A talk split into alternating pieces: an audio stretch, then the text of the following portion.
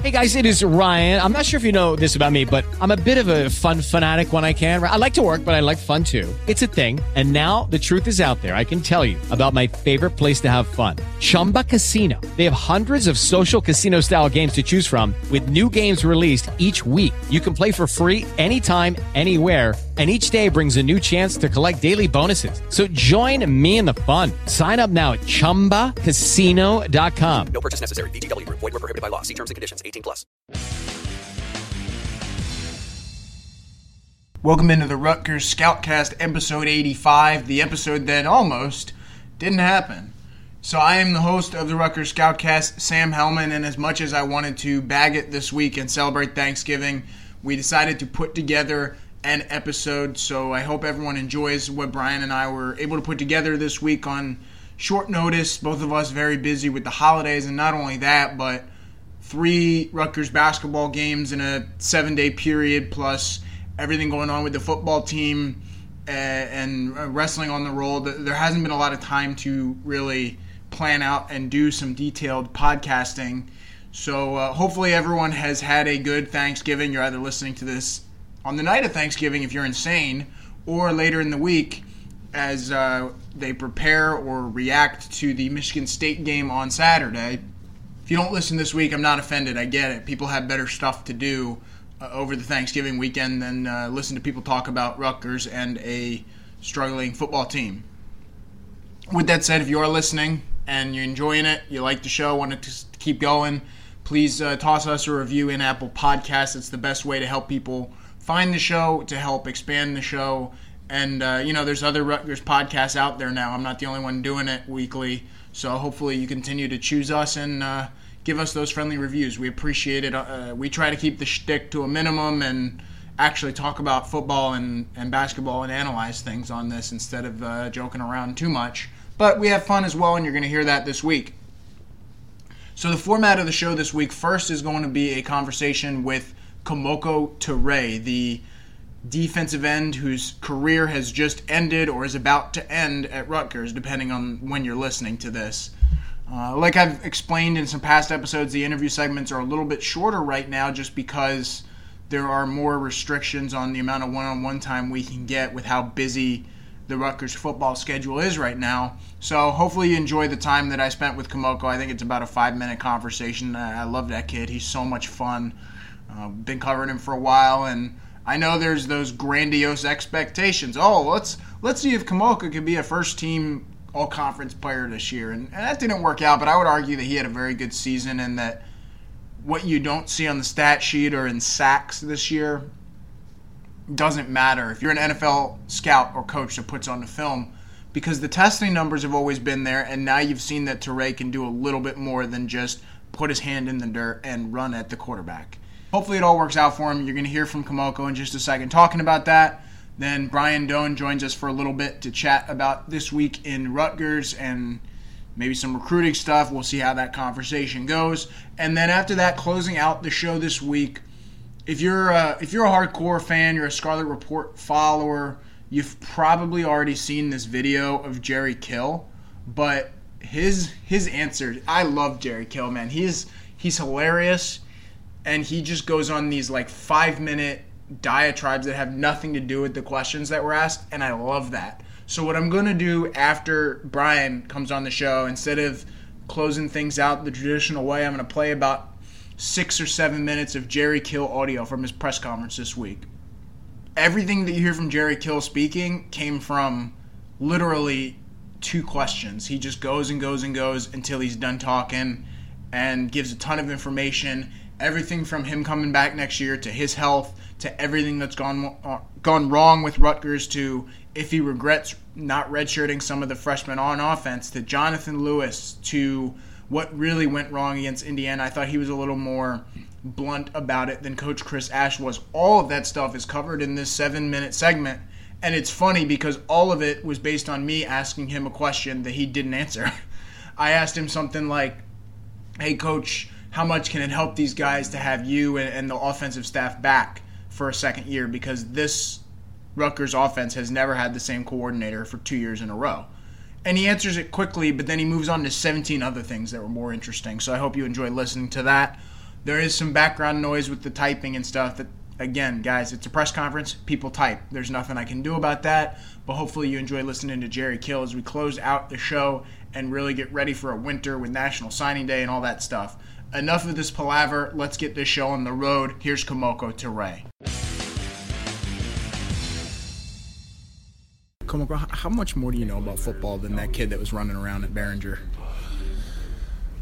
So I can reflect on the kid that didn't know nothing. Um, I know a lot more, um, and still learning to know more. And if I get, uh, and still wanting to get opportunity, you know, to go to the league and still get get the things that football that a lot of like a lot of deep, um, pass rushers knows that I don't know yet because I know I don't know a lot. Like it's going to be a different level. Probably teach different techniques and different stuff and how how they see things. It's just like the, everywhere I go. Like my freshman year, I didn't know a lot. I just know how to pass rush. Came here, was learning first and second down and then pass rushing and learning the the difference between O lineman, D tackle, and then to the dual formation and stuff like that. I'm learning stuff like that. I'm still, I'm still learning, uh, and I'm, I, and I see it. And then as you can see, like me playing first and second down, seeing that I actually improved from being just a third down player, now being a first and second down player, and also going to the next level.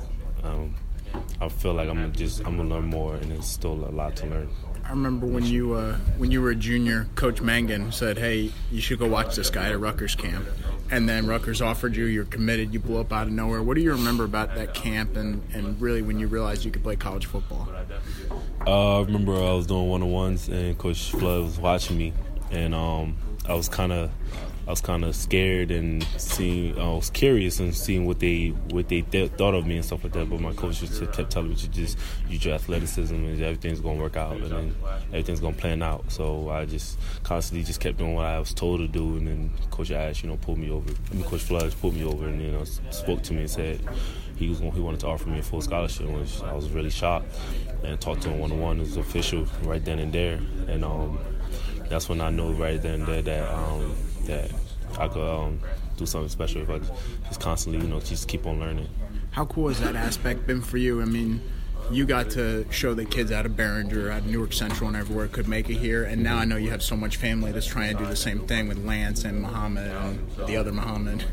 I realized that ever since I started playing football, I impacted so many people in my family lives, and then um, cousins, friends, and people that you know haven't seen this coming at all.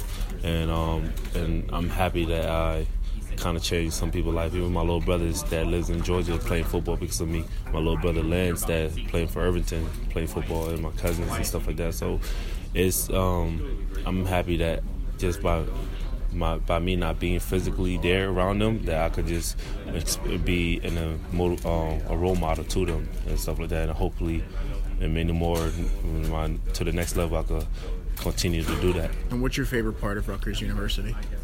everything. Like um, learned a lot, time management, uh, practice. Uh, it's just different from everybody else. Probably different from different. It's just different. It's hard and um, prepare you for the league. A lot of people that came out of here are doing good. That came from free agency and stuff like that are still in the league because of what they came out of Rutgers.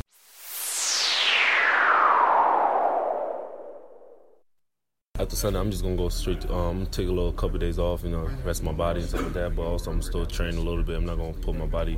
I'm not gonna put too much stress into my body. But also, you know, um, and start to make decision on what I want to train at and stuff like that. But also, just keep on, try to keep fit or go to sauna and just taking care of my body and just icing a lot, you know, getting ready and try to get healthy until January next year next year so that I could get ready for the NFL NFLPA. getting better, strong shoulders, you know, still need to get stronger and stuff like that. And I got to keep on working and just you, know, you can never actually relax. You know, you just got to keep constantly keep working. So once you relax, you know, it start to fatigue, your body start to like lose muscle mass and stuff like that. So I just just gonna keep exercising little things. It don't have to be something major to you know to put wear and tear in my body, but just something you know, just keep on energizing, energizing myself and get ready. Awesome. Thanks, Marco. Appreciate it, man. All right, so we have a lot planned for this week's show. Now joined by Brian Dohn, national recruiting analyst for CBS. Brian, uh, happy Thanksgiving as this Thank you. drops. Thanksgiving night. I'm sure that you're very well fed and some nice vegan options at your at your Thanksgiving. I'm probably asleep right now. Yeah, I mean this drops at about 6 p.m. So hopefully, I'm on my second nap. yeah. Don't I- don't wake me up. Fair enough. Well, the the thing that I want to talk about this week, I, I don't think that there's any need for us to again go back and explain what happened to Indiana because I don't think there's any interest in people listening to that. And so I want what I want to do first. Is, just changed quarterbacks. you're right. Yeah. Why didn't Why didn't we try Zach Allen? Well, speaking of Zach Allen, part of the thing I want to talk about this week, I want to talk about there is there's just this strange uproar surrounding the number of scholarships Rutgers has. Um, however much or little you follow the program, Rutgers has 22 scholarships available this year, and that is because Rutgers has taken kids in 2017. Those kids are leveraged against the 2018 class, basically, and that's part of the grad transfer decision that Rutgers has made, right? And so people don't understand, refuse to acknowledge the whole 22 number. When I'm talking about it, can I just say ditto? exactly. Yeah, you just transform it into whatever you want. But the reason I bring it up is because Rutgers brought in a ton of grad transfers this year, and not all of that goes into the leveraging against the future class thing, but it did play a role specifically with Kyle Bolin at quarterback. And I think that w- what I want to talk about, and I asked Chris Ash about this on Tuesday, was what did you get from these guys off the field? Because yeah, you can say Kyle Bolin was a bust, that Zach Allen was a bust, that uh, Ross Douglas has underperformed at linebacker or whatever. You can say that, and it's a perfectly legitimate argument. But a lot of these guys were not busts in the locker room, and that's where you talk about the whole revamping a culture that needs a lot of help. Sam, this must be your holiday gift to me. Letting you talk about number of scholarships and grad transfers. I'm not going to do that, but I'm going to put it in these terms. I think it was on this podcast a few moons back where I referenced I covered UCLA, and they had a kid, a JUCO kid. They brought in like six JUCOs one year, which you don't. I mean, you don't really do at UCLA very much. So are we at the point now where we're gonna retell UCLA stories? Like, are we already out of them? Well, for the people, the new ones. Okay. Dan we- Nelson, linebacker. Everybody said, "Oh, he barely even plays, doesn't do much. Uh, why do you have him on the team? It's just a wasted scholarship." Well, as it turned out, former Marine. I want to say he was in. I can't remember because I remember doing this story. I can't remember if he was in Afghanistan. What, whatever. He was a former Marine, and he brought toughness, which you would think a Marine would bring, and leadership to the locker room. And he turned out to be a special teams player, and that was it. And I remember one game he broke his collarbone because his shoulder pad got shattered when he was trying to bust a wedge when you could have wedges. When you're talking about changing culture, you're talking about Damon Mitchell coming and knowing how to work hard and how to watch film. Kyle Bolin, yeah, maybe he didn't play well on the field, but perhaps he taught Jonathan Lewis how to watch film and take notes because he watched Lamar Jackson do it. And Gus Edwards turned out to be a good player. And so you get that from him. Ross Douglas, what did, you know, he, he came from Michigan Right. and the way they watched film there and went through everything there. So I, I think when you're talking about a program that's trying to remake its image, when you're trying to change the culture inside the locker room, everybody looks at what happens on the field and the results and good or bad. And there's so much more that goes into it that you can't even imagine. You know, every team has their glue guys, and maybe some of these guys turned out to be glue guys, which is key to transition from having a bad locker room into having a better locker room. Yeah, I mean they there's guys that have come in and clearly improved their stock. You know, Gus Edwards went from Miami where he wouldn't he wouldn't be playing on this Miami team right now. He'd be playing, just not a lot. Right, Not he- as much as Rutgers. He'd be playing as much as Josh Hicks is playing this year for Rutgers. So before think the he'd be- injury. I actually think he'd be playing more, but I understand your point. Okay, well, my point is I think that- he'd be a short yardage guy and, and you know something like that. at Rutgers, he could be a feature back, and he's now legitimately on an NFL radar because of what he's done at Rutgers. You have that. You have a guy like Damon Mitchell who wanted to prove he could be a special teams player, a wide receiver, to get a look at the NFL. I, I don't think that part of it worked out. But what Damon Mitchell has gotten to do and Gus Edwards has gotten to do is they get to go spend a year in college where they're also with their children.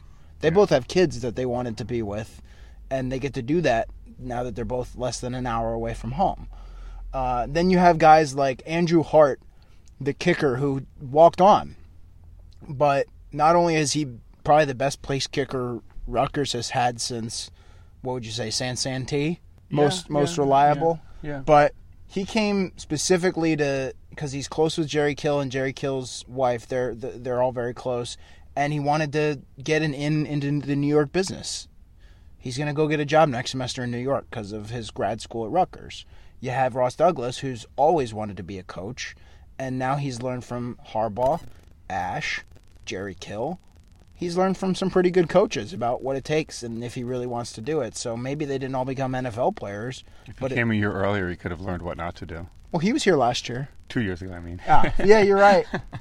Yeah, he could have learned a lot from that. Um, my point is that I know that everyone is going to say, I can't believe that we can't sign, I don't know, name your obscure three star kid that Rutgers isn't really recruiting. I can't believe we can't, we can't believe we signed this kid. We can't sign him because of Kyle Bolin. He barely played for us and he threw six interceptions and whatever you want to say about him. But what you don't see unless you talk to Chris Ash or talk to Jonathan Lewis if he were allowed to talk, or if you talk to, you know, parents or anyone around the program, what you don't Can we see. just can we just check Jonathan Lewis's dad's Twitter? We probably could. There's some good stuff on there. Um, from what I understand, he's ready to go for Michigan State. You talk to these people, and you can see that they're teaching younger guys what it takes, and the leadership at Rutgers. A lot of those players didn't really ever get it. Oh, I, you were in athletics when you said Oh. leadership at Rutgers. I thought that was an oxymoron, but we're talking athletics, so okay. Well, I mean, you know, it's all about freedom of speech. While, like, look at look at the Rutgers seniors, okay? Look at guys like Miles Nash, like Robert Martin, like Kemoko Turay. What does Chris Ash always say about these guys? Is well, they finally bought in. They're working great this year. That they're they're bought into the program and they're doing it the right way this time. But that means for the first three or four years they weren't doing it the right way. I, I think everybody recognizes that. But do you want them passing on the wrong things they learned to the next generation, or do you want Ross Douglas to come in and say, hey, here's how Jim Harbaugh did it? By the way, you know, he brought the 49ers to the Super Bowl. He knows about coaching and what it takes. Uh, I think that that's where grad transfers paid off, despite the fact that Rutgers will be a little limited come December signing day. Here's the biggest issue. Everybody wants the results now, and while they're happy when something takes place, six months later they forget why it was done. I mean, the big one was uh, what was it? The Jeff ba- was it Jeff Bagwell who was traded from the Red Sox to the Astros way back when, and everybody says it's the worst deal, but it got the Red Sox to the playoffs as they were chasing a World Series title. It's stuff like that. You, you got to look at things as they are when it happens, and you can't say what if later on. The, the point is, this is a four to five year rebuild. And I've said it six zillion times. I've said that more than I've told UCLA stories. And people don't want to listen to it. And are they are they better than they were last year? Yes. Should they be better next year than they are this year? Yes.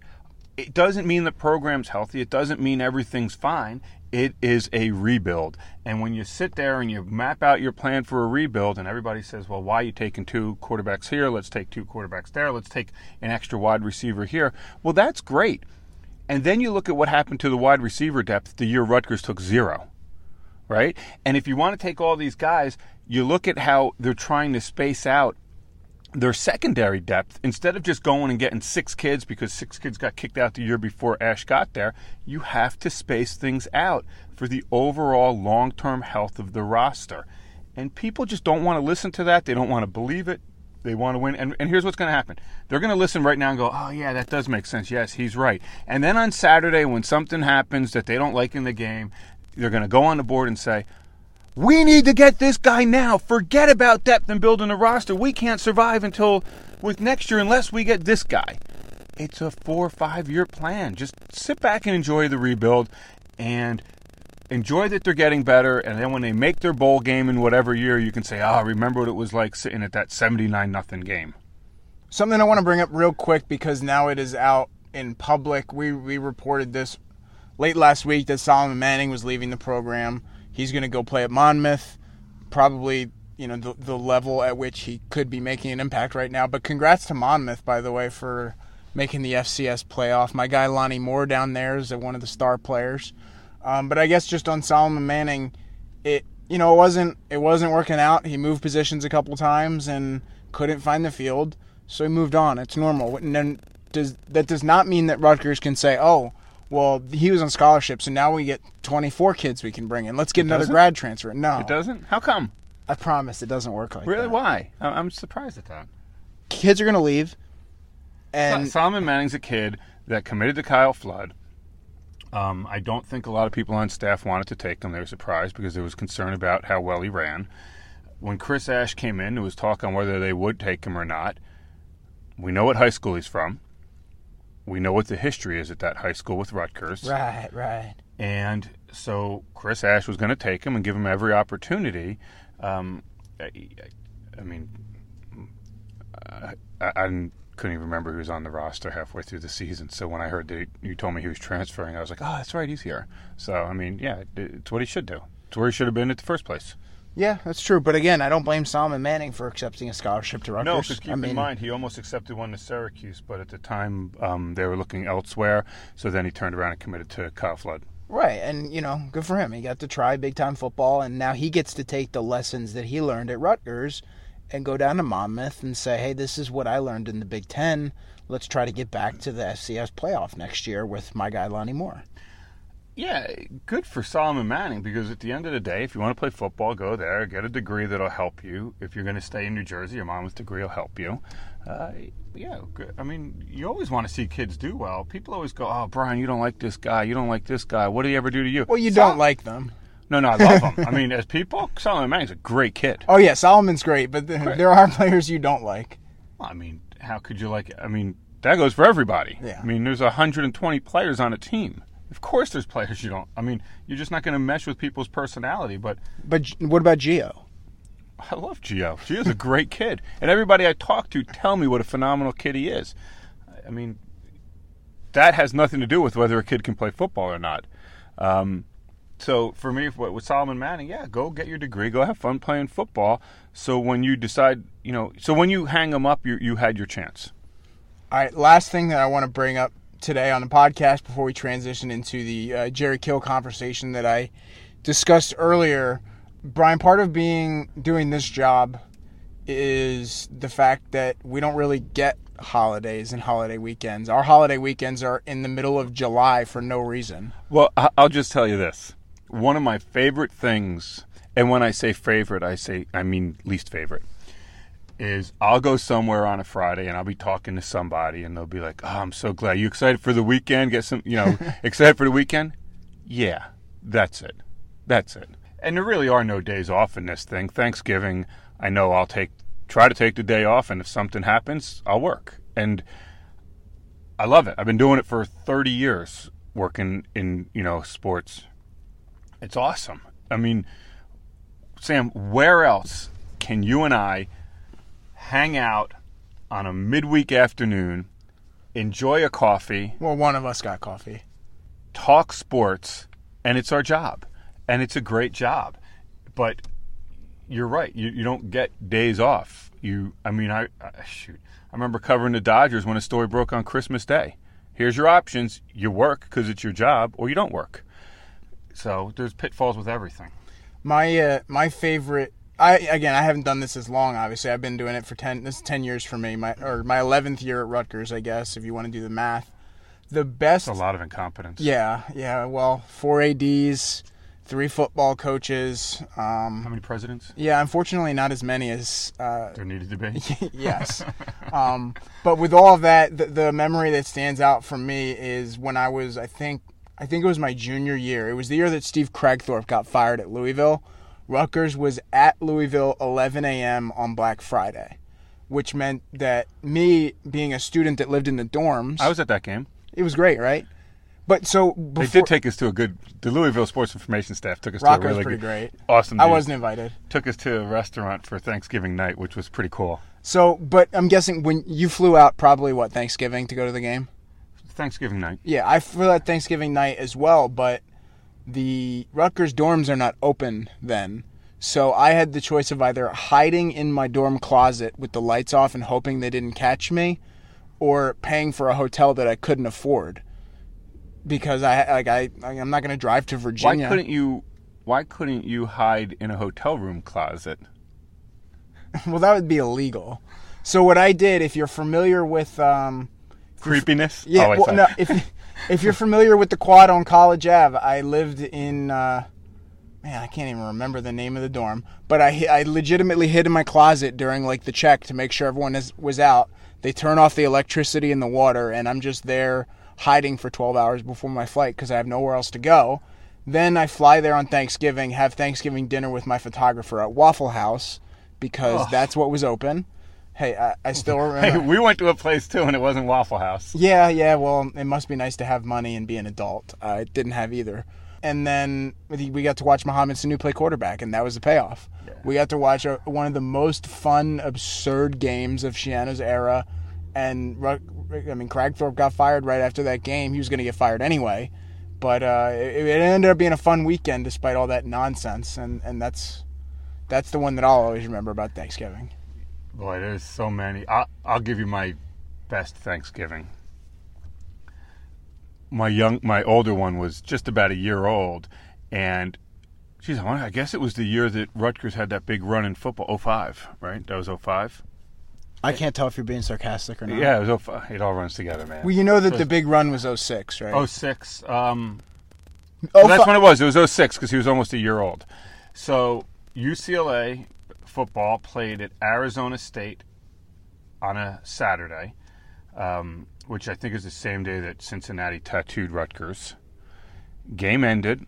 I did my job. Got on a plane Sunday. Flew to Honolulu. Met my wife and almost one year old there in the airport at Honolulu. We hopped on a flight over to Maui. I covered the Maui Invitational because UCLA was playing in the Maui Invitational, and my paper was nice enough to allow us to stay through Saturday night and pay for it. So uh, I guess it would be now 10 years ago or 11 years ago, th- this Thanksgiving, that we had Thanksgiving dinner poolside, probably about a hundred feet from the ocean in Maui, and it was absolutely gorgeous. It was it was at the Westin, which was one of the team hotels that they gave us an unbelievable rate. So it was great. Yeah, and for every Maui Invitational, there's 10 uh, Birmingham Papa John's bowl during Christmas week. So it's not all uh, it's not all volcanoes and beaches. Thanks to Brian for giving us a little bit of time during the holiday week as we all prepare for Thanksgiving for a ton of sports going on this weekend. If you hear a little buzz in the background as I record the transition into Jerry Kill, it's because I am at my dungeon office at Rutgers University uh, in the bowels of High Point Solutions Stadium, and the refrigerator is running. I can't go catch it right now because my dinner's in there and I don't want it to spoil. So, a quick question here in a, I guess we'll call it a truncated mailbag. Brian and I didn't have enough time to do a full mailbag this week. So, the uh, question that I'm going to take quickly here came from Piscataway Fred, who is on uh, our Scarlet Report premium site. He doesn't post a lot, but sent me a message with some questions, uh, something that I wanted to discuss today because if I didn't uh, add it into the mailbag this week, I would have forgotten. His question is uh, regarding fan support and fan behavior. Um, he asks, when is it appropriate to call out a fan base for being weak or front runners or fair weather fans, and who should do it for maximum positive effect? So it's an interesting question, I guess. I think that Rutgers fans are quick to call each other out or call out the fan base that they're a part of and criticize each other. And I think that's part of being a fan of any team in New Jersey is the self-deprecating humor that comes with it. Rutgers is no different. I mean, I'm sure that you see all the bad Twitter stick about the Devils and the Jets and and the Mets and all that stuff. So why shouldn't Rutgers be any different with bad Twitter shtick and, and fan bases that love to yell at each other? That's what the New York fan base is all about. As far as who should call out the fan base, I don't think you ever need to call out a fan base because the attendance numbers kind of speak for themselves. Now, I, I, as a writer, the only time I, I okay, so we used to have a joke at the Daily Targum. I'd make fun of my boss Matt Stein because he'd write a column every week in the Targum taking shots at the student section for not showing up quickly enough, or for not being there, or for the fans just not turning out, or whatever it is. And it became a running joke because yeah, you can yell at fans as much as they want, but what are, what's a fan going to do? Is he going to read that and go, "Oh, well, I'll, I'll show those newspapers. I'm going to go buy four tickets. I'll show them." No, they're just going to add to the Twitter jokes or throw a middle finger up and walk away. The only time that I've ever called out the Rutgers fan base in my 11 years is when Mike Teel got booed on homecoming. I thought that was ridiculous. That a guy that was such an integral part of 2006, and believe me, they won the game where he got booed. It was a 12-10 win over UConn. Blair Bynes made a big play to lock it up. That was the one time where I felt like I needed to criticize the fan base because why are you booing this guy? It's funny every time a quarterback gets booed and you hear the fan base say, "We weren't booing the kid, we were booing the decision to play him." Yeah, well, the kid knows you're booing him, and that's your right as a fan. Tickets are expensive, and I have no right to tell you how to act. Rutgers and the players and the team have no right to tell you how to act. You're fans, and you act however you want. And when Rutgers wins and is in the headlines for the right reasons and is outgoing and the marketing team is all over the place, more people are going to come. It has nothing to do with calling out the fan base or or having you know the players rip the fans. I always think that that's not going to work. If Chris Ash calls out the fans after Saturday when none of them inevitably show up for Michigan State, that's a problem. If Sebastian Joseph or one of the team captains or something says, "Yeah, I'm disappointed in the fans for not coming for my senior day," that creates the wrong headline. I don't think there's really ever a right time to call out a fan base unless it's something egregious. If you're talking about attendance, if you're talking about coming out or buying tickets or whatever, that that takes care of itself. If you're talking about decorum and you know, everyone talked about how Rutgers fans acted in that first night game against Penn State or how Rutgers fans were treated at Penn State the next year, all that kind of stuff. I get that. But that's, you know, like you wrote in the question, Fred, decorum, that's different. And I think that's probably, whether it's the media or the fan base itself, you need to police yourself. And it, it's the same thing I always say on the message boards. Think about if you were looking the person in the eye saying what you just typed behind a keyboard. It's the same idea in the fan. It's the same idea if you're a fan. Think about if you're saying these things or booing or whatever you're doing five feet from the person you're doing it to. It's no different. Thanks for the question. I hope that answered it. That was all we're doing for the mailbag this week. And instead of clo- me leaving, hearing Jerry Kill, coming back to close out the show, begging you to subscribe and rate in iTunes, and begging you to help support the Rutgers Scoutcast on social media. See what I did there? Uh, I'm just going to go ahead and play this Jerry Kill audio that we teased. So here's Jerry Kill talking about, well, talking about whatever the hell Jerry Kill wants to talk about. And uh, that is the show for this week. Thanks for listening.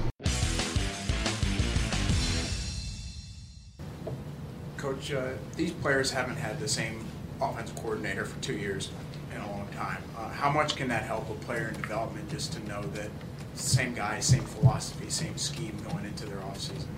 Oh, I think it's, you know, I mean, that's, you know, continuity. I was fortunate to have the same people for mm, most of them for 16 to 20 years. And I think continuity when you're turning around a program is very, very important. And uh, I think that, uh, you know, because you can keep the same philosophy, the same thing. And, you know, uh, this is, like I said, I've done this five different times. And this isn't any different than the other five. You know, we have the same questions about quarterback, have the same questions about, you know, you just do. And, uh, but, you know, really in some ways, this is Coach Ash's year number one because when you take the job over late and recruiting and so forth, it's, it's tough. But, uh, you know, we've made some, you know, we've made some progress. I mean, I think that's evident in, in some areas. Uh, we just haven't got everything fixed yet, and that only comes through uh, recruiting, frankly, uh, and continuity. And uh, you know, I know I've enjoyed my room uh, tremendously. And I got great kids. I mean, they, you know, you could have had a problem when uh, I went to Gio as a quarterback, and you know, we had none. Kyle was very supportive and has been right in there the whole time. Jonathan got hurt. He's been supportive, you know, and understands. And so, you know, I'm fortunate to have a great, great room and and uh, so forth. And I think in the past that the quarterback been, we got two, two more hopefully coming in. Uh, can't talk about that, but is that uh, it's a deal where uh, I came in with one, you know, really one and a half, because the other one was injured too. Two of them were injured, and uh, so it's one of those deals where. Uh, you know, it's it just it, nobody's patient. I, I'm the most impatient guy in the world, except for maybe Coach Ash, and uh, so we, we all want to win right now, and uh, but it just doesn't work that way. It's a process. It's like a I always say it's like a broken down company, and you buy a company, and uh, you know I spoke over all over the country when I was out, and uh, to companies and, and, and, and referring it towards football. If you have a com- company that's not successful and somebody you know else buys it and it hadn't been successful, you're not going to turn that company around in two years. And this job wouldn't have been open if it was a great job at the time. You know, most of the time they're open because there's issues, and a lot of them. So uh, you just can't take care of them all at once. So I, you know, I, I think that getting three uh, Big Ten wins it was important, and we need to get a fourth one. Uh, why we played the way we did against Indiana, I can't answer that question. I asked all five quarterbacks that yesterday, and we talked about it. Uh, maybe it's because we haven't been in that position before. I don't know. Uh, but uh, we just didn't play uh, like we've been playing. And even in the loss at Penn State, I felt we played hard and, and did some good things. But uh, so can't do anything about that. I'm one that says when the, it's like the NFL or any place else, uh, NBA basketball, you know, when that day's over, it's over with. You you look at the video, you, you make corrections, and you move on. Because if you worry about it too much, you get your butt beat the next time. So, you know, I, I just I think my whole deal is is that we're playing the seventh ranked rushing team in the country. We're playing another good, really good defense. Uh, is that we play better and we execute because my frustrations right now are it's not that you know we run the ball for six, and then we run it for four, and then we complete a pass, we get a first down, and then we go into what we call a speed huddle, and uh, you know a guy jumps off sides. All right, there goes one first down. Then we do it again later on in the game, and a guy holds in, a short yardage situation. Then we have a snap that that goes sideways, or you know, it, or we take a you know quarterback, we blow protection, and quarterback takes a blind shot. I mean, and, and we're moving the ball on all of them. And so it's one of those things where we just still have one or two people that are struggling for a snap, and it just kills us. And uh, I've talked about consistency all year about that, and I think that's part of the transition and probably not having coordinators. And I think Gio's been through about five of them. I told Gio, I don't, I don't know if he's 28 or 30 years old. He's he's been here a long time, but it's it's a deal where he knows more about it than anybody, and uh, so uh, it's uh, maybe that's why. But we just uh, the frustration is consistency, and then I look at it. I'm not an excuse maker, but all of a sudden I look out there and we got three. Uh, you know, freshman receivers, and you know, I look how young we are on offense, and and maybe that's why we don't have the continuity because sometimes young people don't concentrate near as well as older people do. And, uh, you know, I'm an old man, I'm a lot older than anybody really on the staff, and, and, uh, you know, I think my concentration level towards my focus is better than an 18-year-old kid that's playing in, you know, in front of, you know, a crowd and so forth. So, you know, uh, as long as we maintain a good attitude and we play hard and, and, uh, you know, try to get better, I can live with anything. But I don't, you know, in Indiana, it was just, uh, I don't know. I don't, I, I felt offensively, we had one of our better practices. I thought we, you know, if you went by practice, I mean, I felt pretty good. Uh, but uh, and I was in the box, but according to our guys, it just I think they got up so fast and emotionally, our kids didn't respond. I don't know what Coach Ash told you, but we, I mean, they got on us so quick, and I think our kids were like in culture shock, and uh, that's a sign of a team that haven't been there. You know, maybe they're, you know, maybe they're nervous because they were playing a chance to go to, you know, have a chance to go to a bowl game, you know, and they just haven't been used to that for a while. So those are the million dollar questions. You get them answered, let me know and send it to me. I'll take it. I'll listen too. I'm not afraid to listen. Hello, it is Ryan, and I was on a flight the other day playing one of my favorite social spin slot games on chumbacasino.com. I looked over the person sitting next to me, and you know what they were doing? They were also playing Chumba Casino. Coincidence? I think not. Everybody's loving having fun with it. Chumba Casino is home to hundreds of casino style games that you can play for free anytime, anywhere, even at 30,000 feet. So sign up now at chumbacasino.com to claim your free welcome bonus. That's chumbacasino.com and live the Chumba life. No purchase necessary. Group. Void prohibited by law. See terms and conditions. 18 plus.